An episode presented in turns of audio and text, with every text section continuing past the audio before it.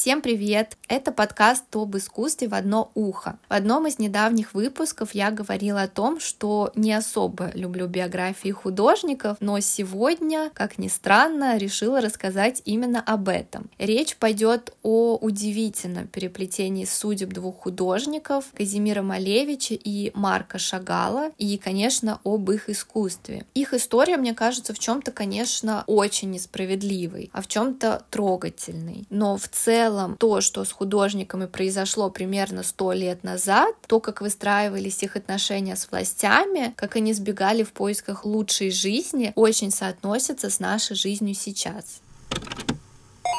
Малевич был старше Шагала на 8 лет, и несмотря на то, что мы чаще всего говорим о Малевиче как о советском или российском художнике, все-таки он украинец, даже с польскими корнями. Он родился в Украине и достаточно там прожил, и я говорю это не просто так. Сам Малевич всегда подчеркивал свою национальность, возможно, за исключением пары раз, когда он назывался поляком, чтобы получить визу. Казимир Малевич родился в Киеве и был первым самым старшим старшим ребенком семье, где впоследствии родились еще 13 детей. Говорят, что свою первую картину Малевич написал в 16 лет, а в 17 лет вся семья переезжает в Россию, Курск, где он устраивается чертежником на железную дорогу, но параллельно он самостоятельно пытался развиваться в творчестве. В 20 лет, совсем юным, он женится, вскоре у него рождается первый ребенок, сын, чуть позже дочь, и буквально в то время время у Малевича появляется идея бросить Курск и уехать в Москву учиться живописи. Конечно, его жена против, как это так, он оставит ее одну с маленькими детьми, но не сказать, что Малевича это особо останавливало, и он все равно уезжает. В 1905 году он в первый раз пытается поступить. Поступает он в Московское училище живописи, ваяния и зодчества. Его не принимают. Москва вообще не так далеко от Курска, но возвращаться в Курск он все равно не горит желанием. Ну, конечно, у него там жена, два маленьких ребенка, зачем оно надо вообще? Поэтому остается в Москве. Он поселяется в большой коммуне в доме художника. Через полгода деньги у него заканчиваются. Тогда он все-таки с горем пополам возвращается к семье в Курск, где продолжает работать чертежником на железной дороге. Но вот сама идея переехать в Москву его все равно не покидает. Он подает документы и в следующем году, в 1906,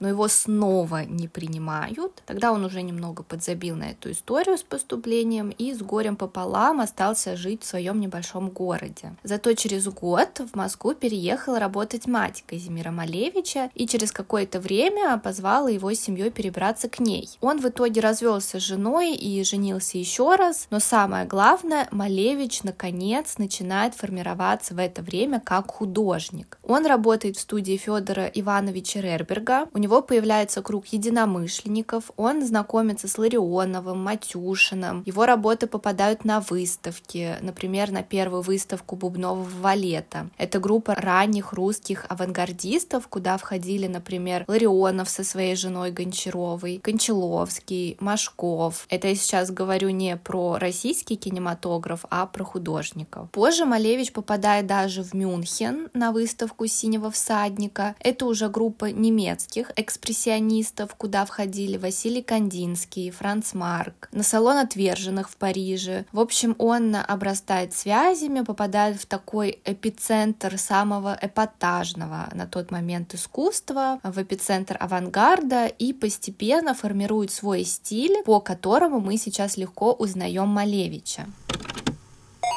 Этот стиль называется супрематизм. Название происходит от слова supremus, что в переводе с латыни значит наивысший. То есть Малевич считал, что его искусство стоит выше всего остального искусства. Его суть заключалась в том, что оно было максимально упрощено до геометрических форм, линий, квадратов, кругов, прямоугольников и однотонных цветных комбинаций. Ну и, конечно же, самое известное воплощение супрематизма — это это черный квадрат. Если не вдаваться в совсем уже концептуальные дебри, черный квадрат стал таким живописным манифестом этого течения, потому что сам Малевич считал квадрат основным супрематическим элементом. Ну и черный цвет, как бы цвет ничто, своего рода метафизическое очищение. Мы не знаем, что это такое. Если бы мы знали, что это такое, мы не знаем, что это такое. Тут, конечно, есть куда копать и дальше, но я думаю, пока этого достаточно. Поэтому истории о том, что черный квадрат появился, когда Малевичу просто не понравилась его картина, и он решил ее закрасить, это, конечно, глупости. Действительно, были исследования, которые вроде как доказали, что под квадратом были другие композиции, но вообще сама идея квадрата никак не связана с этим. Если что, очень многие художники перекрывали свои старые работы и писали поверх. Шуточки, что ха-ха-ха, Малевич полностью оправдал свою фамилию, я лично тоже не воспринимаю всерьез. Или, конечно, вишенка на торте. Это мой ребенок нарисует так же. Да, ваш ребенок действительно сделает так же. Он повторит форму черного квадрата, но он не создаст идею черного квадрата. В каком-то смысле идею ничто. Надо понимать, что мы тут все-таки говорим об идее, о концепции, а не о том, как она реализована. Так вот, существует четыре версии черного квадрата. Две из них, по-моему, хранятся в Третьяковке в Москве и две в Питере, в Эрмитаже и Русском музее. Как картина, черный квадрат был создан в 1915 году, и вообще-то это часть триптиха, в который входит еще черный круг и черный крест. Но как произведение впервые он появился на два года раньше, в 1913 в опере «Победа над солнцем», который по эскизам Казимира Малевича были сделаны декорации и костюмы. Черный квадрат был как раз фоном декорации и символизировал вот эту победу над солнцем. Получается, что черный квадрат как выражение активного человеческого творчества заменяет солнечный круг, символ пассивной формы природы, по мнению Малевича. Несмотря на это, стартом супрематизма все равно считает 1915 год, когда в Петрограде прошла выставка, которая называлась «Последняя футуристическая выставка картин 010», где Малевич представил 39 работ. Среди них был, конечно же, и черный квадрат. Он висел в так называемом красном углу. Красный угол — это юго-восточный угол в русском доме, где обычно вешали икону. То есть фактически Малевич говорит о том, что черный квадрат — это чуть ли не новое божество, которому стоит поклоняться. Малевич уже получил какой-то авторитет в московских кругах художников, о нем даже немного, но узнали и за пределами страны. Но в 1914 году начинается Первая мировая война, потом революция в России, поэтому все-таки это сложное время. И, конечно, на культурной сфере это тоже сказывается. Малевич держится на плаву какое-то время, он пишет много статей, выступает с докладами, делает выставки, занимает даже какие-то посты в Союзе художников художников и разных коллегиях, но наступает осень 1919 года. Малевич понимает, что близится тяжелая зима в Москве. В то время в Москве были большие перебои с поставкой дров и еды. И как раз в это время ему передают приглашение одной из преподавательниц художественного училища в Витебске, куда его зовут обучать студентов. И Малевич соглашается по большей части потому, что на юге ситуация была получше, поэтому, по сути, он бежал бежал от холодной и голодной зимы. На этом моменте я делаю паузу на Малевича, потому что после того, как он приехал в Витебск, как раз начинается их общая история с Марком Шагалом. И хочется рассказать о том, как судьба привела Шагала к этой встрече. Марк Захарович Шагал изначально был из Витебска. Он там родился в еврейской семье. Его имя при рождении Мовша. Это устаревший вариант имени Моисей. Как и Малевич, он был старшим ребенком в семье, где впоследствии родились еще шесть детей. И поскольку его семья была достаточно традиционной, традиционной до такой степени, что его родители приходились друг другу двоюродными братом и сестрой, он получил еврейское образование, изучал древнееврейский язык, Тору и Талмуд. И плюс к этому, в отличие от Малевича, Шагал все-таки начинает профессионально учиться живописи в достаточно раннем возрасте. В 19 лет он учится у Юды Лепена. Это художник из Витебска, через которого, в принципе, прошли многие, кто в Витебске хотел построить художественную карьеру. А позже Шагал решает переехать в Петербург, чтобы продолжить развиваться как художник именно профессионально и получить там художественное образование. Отец Шагала был не особо рад этому, и по воспоминаниям самого Марка он швырнул в него 27 рублей, которые дал на переезд, причем поставил ультиматум, что рассчитывать на него бесполезно, катить колбаской по малой спаской, ни копейки больше не дам. И вот молодой Марк со слезами ползал по полу, собирал эти монетки, но все равно не оставил свою мечту и уехал. В Петербурге Марк Шагал попадает в рисовальную школу Общества поощрения художеств. Это очень престижная в то время художественная организация, куда Шагалы берут сразу на третий курс и без экзамена. Вспомните, как поступал Малевич и так и не поступил. Там Шагал учится у Николая Рериха, у Леона Бакста и постепенно попадает в круг интеллигенции, образованных молодых художников и поэтов. Это, конечно, не совсем те круги, в которых варился Малевич. Малевич был дерзким авангардистом, который плевал на все правила. В 1909 году Марк приезжает в Витебск, где его знакомят с Беллой Розенфельд. Она тоже приезжает в Витебск проведать родных. Сама на тот момент училась в Москве, в очень престижной школе для девушек. Опять же, это такой круг интеллигенции. И эта встреча для них оказывается судьбоносной. Они сразу же влюбляются, и Марк настолько теряет голову, что любовная линия, которая у него четко прослеживается в творчестве на протяжении всей жизни, будет связана именно с Беллой. Те же самые знаменитые парящие влюбленные Шагала написаны именно с них с Беллой. Так вот, они влюбляются, но Марк все равно уезжает обратно в Петербург и позже получает стипендию, которая предполагала, что он поедет в Париж учиться искусству там. Конечно же, он уезжает, глупо упускать такой шанс, а Белла остается ждать его в Витебске.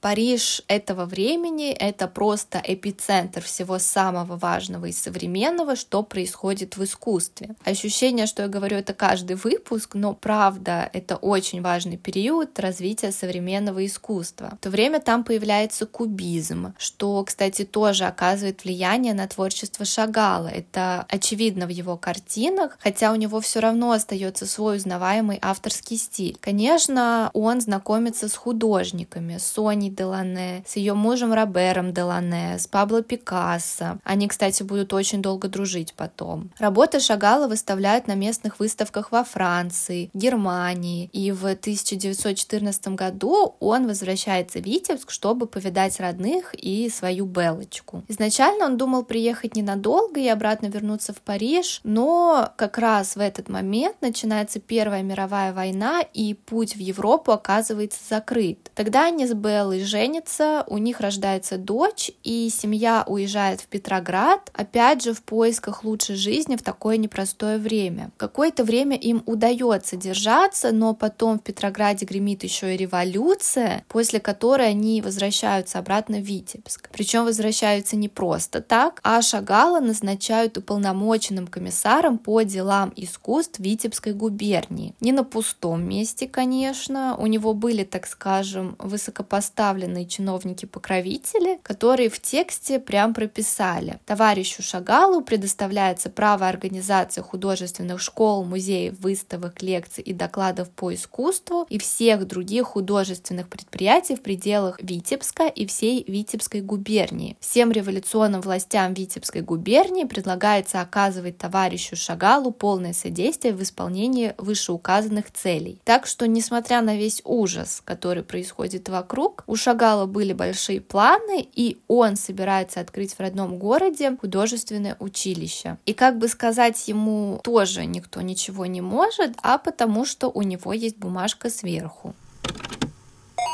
Шагал действительно открывает Витебский народное художественное училище, которое записывается достаточно много человек. Причем он строит систему таким образом, что учиться искусству могли все, даже самые бедные слои населения. Шагал не особо хотел управлять школой, скорее просто преподавать и писать сам, но ему все равно приходится занять место директора. В школу постепенно набирают преподавателей, там преподает художница Вера Ермолаева, Эль Лисицкий, Юдель Пен, тот самый, который был первым учителем Шагала. В любом случае, все равно время это не такое спокойное. У семьи Шагала плохие жилищные условия, но его школа с горем пополам продолжает функционировать. Плюс ему очень не нравится занимать пост директора и заниматься административными делами. Он такой больше художник-художник, которому нужно только творить. Он несколько раз порывается уйти со своей должности, но ему это не дают сделать. Спустя почти год существования художественного училища Витебский, Эль Лисицкий, который в нем преподавал, едет в Москву за материалами. В Москве он как раз встречается с Казимиром Малевичем, которому предлагает перебраться преподавать в Витебск. Ну а дальше вы уже знаете, Малевич действительно переезжает, но им больше движет не желание реализоваться как художнику или учителю, а фактически он бежит от голодной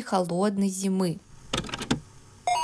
Марк Шагал на самом деле рад появлению Малевича. Он очень благосклонно относится и к его искусству, считает, что такое искусство нужно изучать. Шагал все-таки учился во Франции, где на тот момент развивалось самое современное искусство, и считал, что нужно не отставать от тенденций. А супрематизм открывал еще один такой особенный путь самовыражения молодым художникам. Ну и плюс появление Малевича могло привлечь еще больше внимания к их училищу, все-таки Малевич был суперзвездой авангарда, а сам Шагал под шумок мог опять попытаться бросить административную работу, которая ему так не нравилась. Проблема была в том, что Малевич, как я уже говорила, считал, что его искусство стоит выше всего остального искусства. И не сказать, чтобы манера Шагала ему была близка. Я уважаю, что они делают, но как бы я, я не понимаю. Я оговорю, что Шагал ни в коем случае не классический живописец. Его авторский стиль сложился под сильным влиянием кубизма, примитивизма, экспрессионизма. Это очень современное на тот момент течение. Но Малевичу по большей части было все равно. Он создал свою философию, в которой апогей художественного проявления — это супрематизм и точка. Малевич начинает работать, он читает лекции, делает разные оформления, естественно, в супрематизме. Сам по себе Малевич был очень напористым, сильным прорывным характером, очень харизматичный, и это привлекало молодых художников. Шагал был мягким, эмоциональным, художником, который готов жить ради искусства. Ему было очень важно творить. И напору Малевича он просто не мог противостоять, хотя они общались как коллеги, и в целом нельзя сказать, что между ними была какая-то какая-то вражда. Но постепенно многие студенты очень сильно увлеклись Малевичем, что с головой погружается в его философию и начинает отрицать какое-либо другое искусство, кроме супрематизма. В 1920 году Казимир Малевич с Верой Ермолаевой и Элем Лисицким, это другие преподаватели училища, организует группу УНОВИС, что значит утвердители нового искусства. Знаете, вот в советское время было популярно популярно давать имена типа «Да здразмыгда», «Да здравствует смычка города и деревни». Ну это пиздец какой-то просто. Ну сколько можно? Пофистал, победитель фашизма Иосиф Сталин. Я это не понимаю. Ну вот у Малевича рождается от второго брака дочь, которую он называет Уна как раз в честь названия своей художественной группы У Новис. Многие студенты Шагала начинают уходить от него к Малевичу. Шагал из-за этого очень переживает, но отчасти в силу своего характера, он просто не может противостоять нереальному напору Малевича и студентов,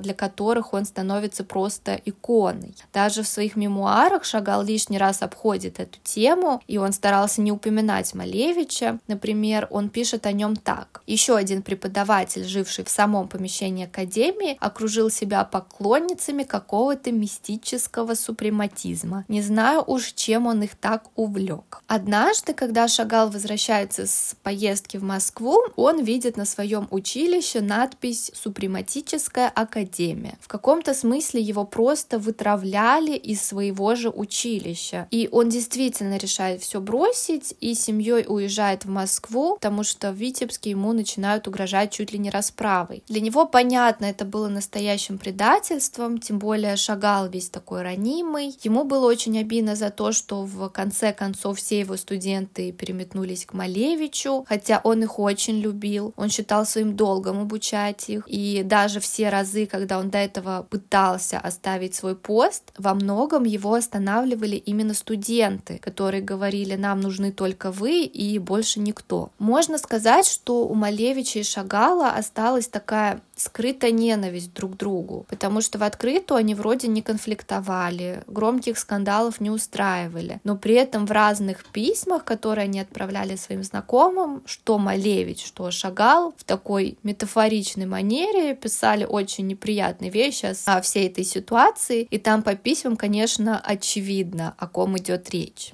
Но это их выбор, и я не могу на них э, их осуждать. Ну, хотя осуждаю. Казимир Малевич какое-то время еще работает в Витебске и выпускает своих студентов, но в 1922 году он с некоторыми из них переезжает в Петроград, где думает продолжать транслировать свое новое искусство. У него продолжается выставочная деятельность в Москве, Петрограде, Германии. Он постоянно занимает какие-то посты в музеях, художественных организациях, училищах и в целом продолжает преподавать и творить. Его искусство, естественно, супер супер левая, поэтому периодически у него возникают проблемы. В 1927 году Малевич едет на персональную выставку в Варшаву, потом в Берлин. В Германию он заезжает в Десау, в школу Баухауса, но по приезде его арестовывают якобы за шпионаж. Его быстро выпустили в тот раз, но такие аресты у него еще повторялись через какое-то время. Он понимал, что развивать искусство в том ключе, в котором он хотел, в Советском Союзе у него уже не будет столько свободы, поэтому всерьез задумывается о том, чтобы переехать в Европу.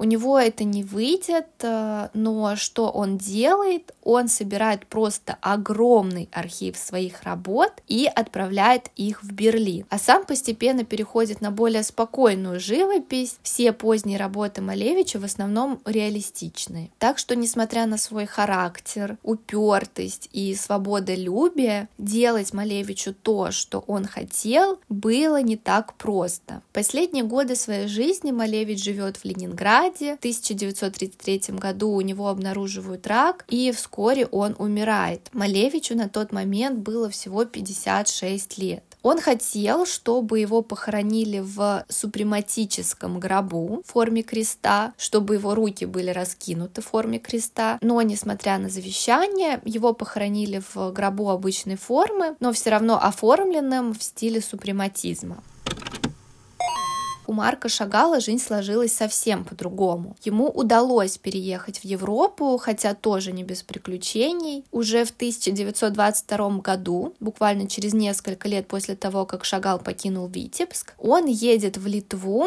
и оттуда в Германию. Если помните, Марк Шагал какое-то время учился и жил в Париже, где познакомился со многими деятелями культуры, и, как обычно, связи решают многое. Один из таких людей, Амбруас Валар, делает Шагал Шагалу приглашение для всей его семьи, чтобы они смогли попасть в Париж. Они переезжают туда в 1923 году. У Шагала все хорошо и в карьере, он э, продолжает писать. Спустя 14 лет, в 1937 году, Шагал даже получает французское гражданство, и вроде действительно все хорошо, пока в Европе к власти не начинают приходить нацисты. Напрямую Францию, конечно, нацизм так сильно не задел, как Германия, Германию, но уже в 1939 году Шагалу со своей Белочкой пришлось уехать из Парижа и двигаться все южнее, потому что с севера шли немецкие войска. Всю ситуацию, конечно, усугубляло то, что Марк Шагал еврей. Каким-то чудесным образом ему с Беллой удается из Испании на пароме перебраться в Америку,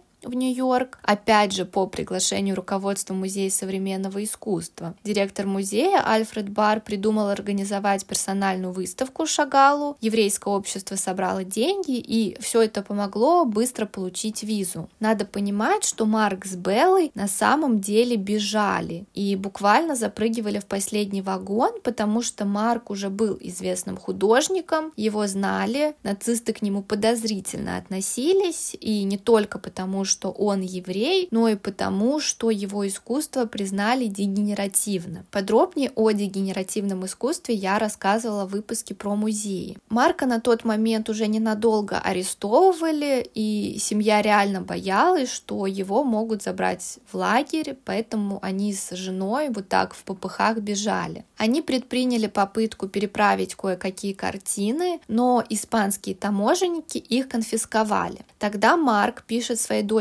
Иде, чтобы та хотя бы что-то попыталась сделать. И на самом деле Ида оказалась настоящим героем. Она из Франции поехала в Испанию за картинами. На тот момент она уже была замужем. Ее муж поехал за ней спустя несколько дней. По пути его арестовали, и получилось, что Иде надо было освобождать уже не только картину, но и своего мужа. Ей действительно удалось все провернуть, но другая сложность заключалась в том, что паромы в Америку уже практически не ходили, а если и ходили, то были безумно дорогими. Родители им помогли финансово и кое-как выбили два билета на паром. На пересчет сейчас каждый билет стоил бы по 11 тысяч долларов. Пароход был жутко переполнен, а на нем помимо людей везли четыре быка, которых нужно было зарубить прям там и съесть потому что холодильников не было, а питаться как-то нужно было. Плыли они 40 дней, и часть людей в итоге просто погибли. Марк с Беллой следили за всем этим путешествием. Понятно, связи такой, как сейчас, не было, и следить приходилось по газетам, в которых писали полнейший ужас. Писали, что пароход — плавучий концлагерь, что у людей температура под 40, при этом они без еды и воды, полная антисанитария. И Марк с Беллой, конечно, очень очень переживали из-за этого, потому что на картины было уже плевать. Был риск, что их дети просто умрут по дороге. Им повезло, все обошлось, причем закончилось даже относительно хорошо, потому что весь багаж пассажиров, который был в трюме, сгнил, и его пришлось выбросить в Америке. Но Ида взяла картины отца на палубу, и это их спасло.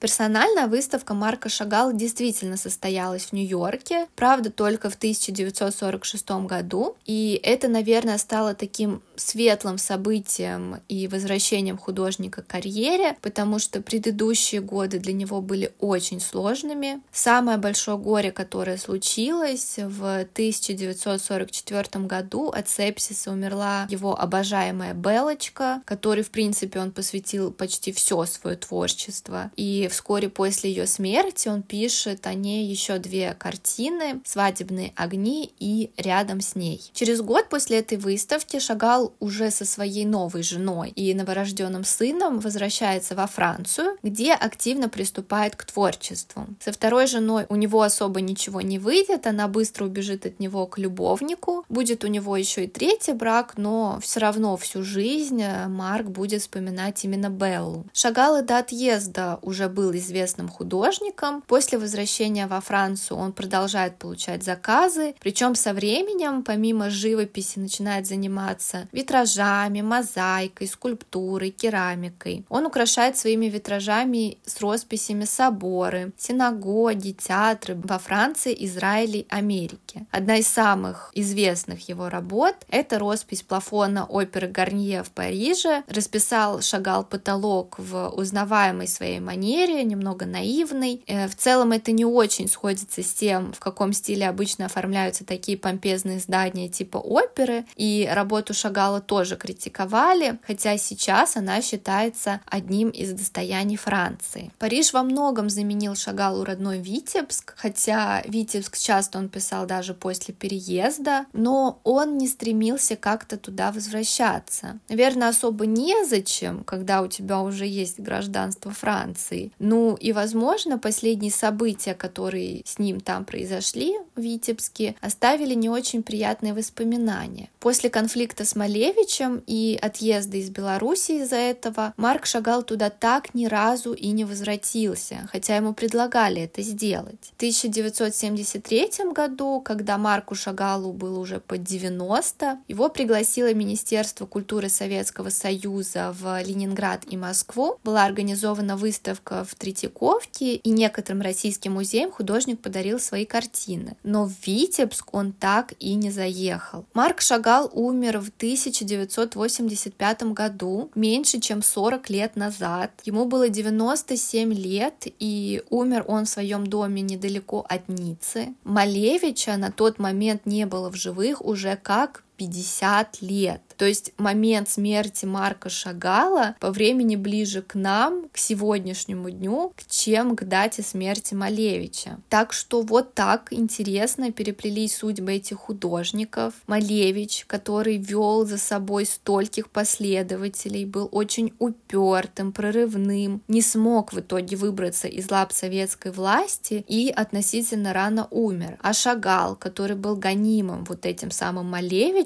смог уехать и стал видной фигурой и в России, и в Америке, и, конечно, во Франции, и прожил очень долгую и со стороны кажется, что счастливую жизнь. При этом, конечно, нельзя умалять значимости искусства обоих художников. Неважно, какой характер был у Малевича, смотреть на его искусство надо и отдельно от личности Малевича. Супрематизм оказал огромное влияние на более поздние течения, на минимализм, на концептуальное искусство. Поэтому это очень важная веха в истории искусств. Поверьте, если бы мы рассматривали искусство всегда в связи с личностью мастера, мы заканцелили бы очень многих творцов. Никто же не говорит, что Караваджо был убийцей. Все говорят о том, каким прекрасным живописцем он был телеграм-канале в описании можно посмотреть материалы к выпуску. Там много всего интересного и работы Малевича, и работы Шагала, и даже, например, их фотографии. Пока!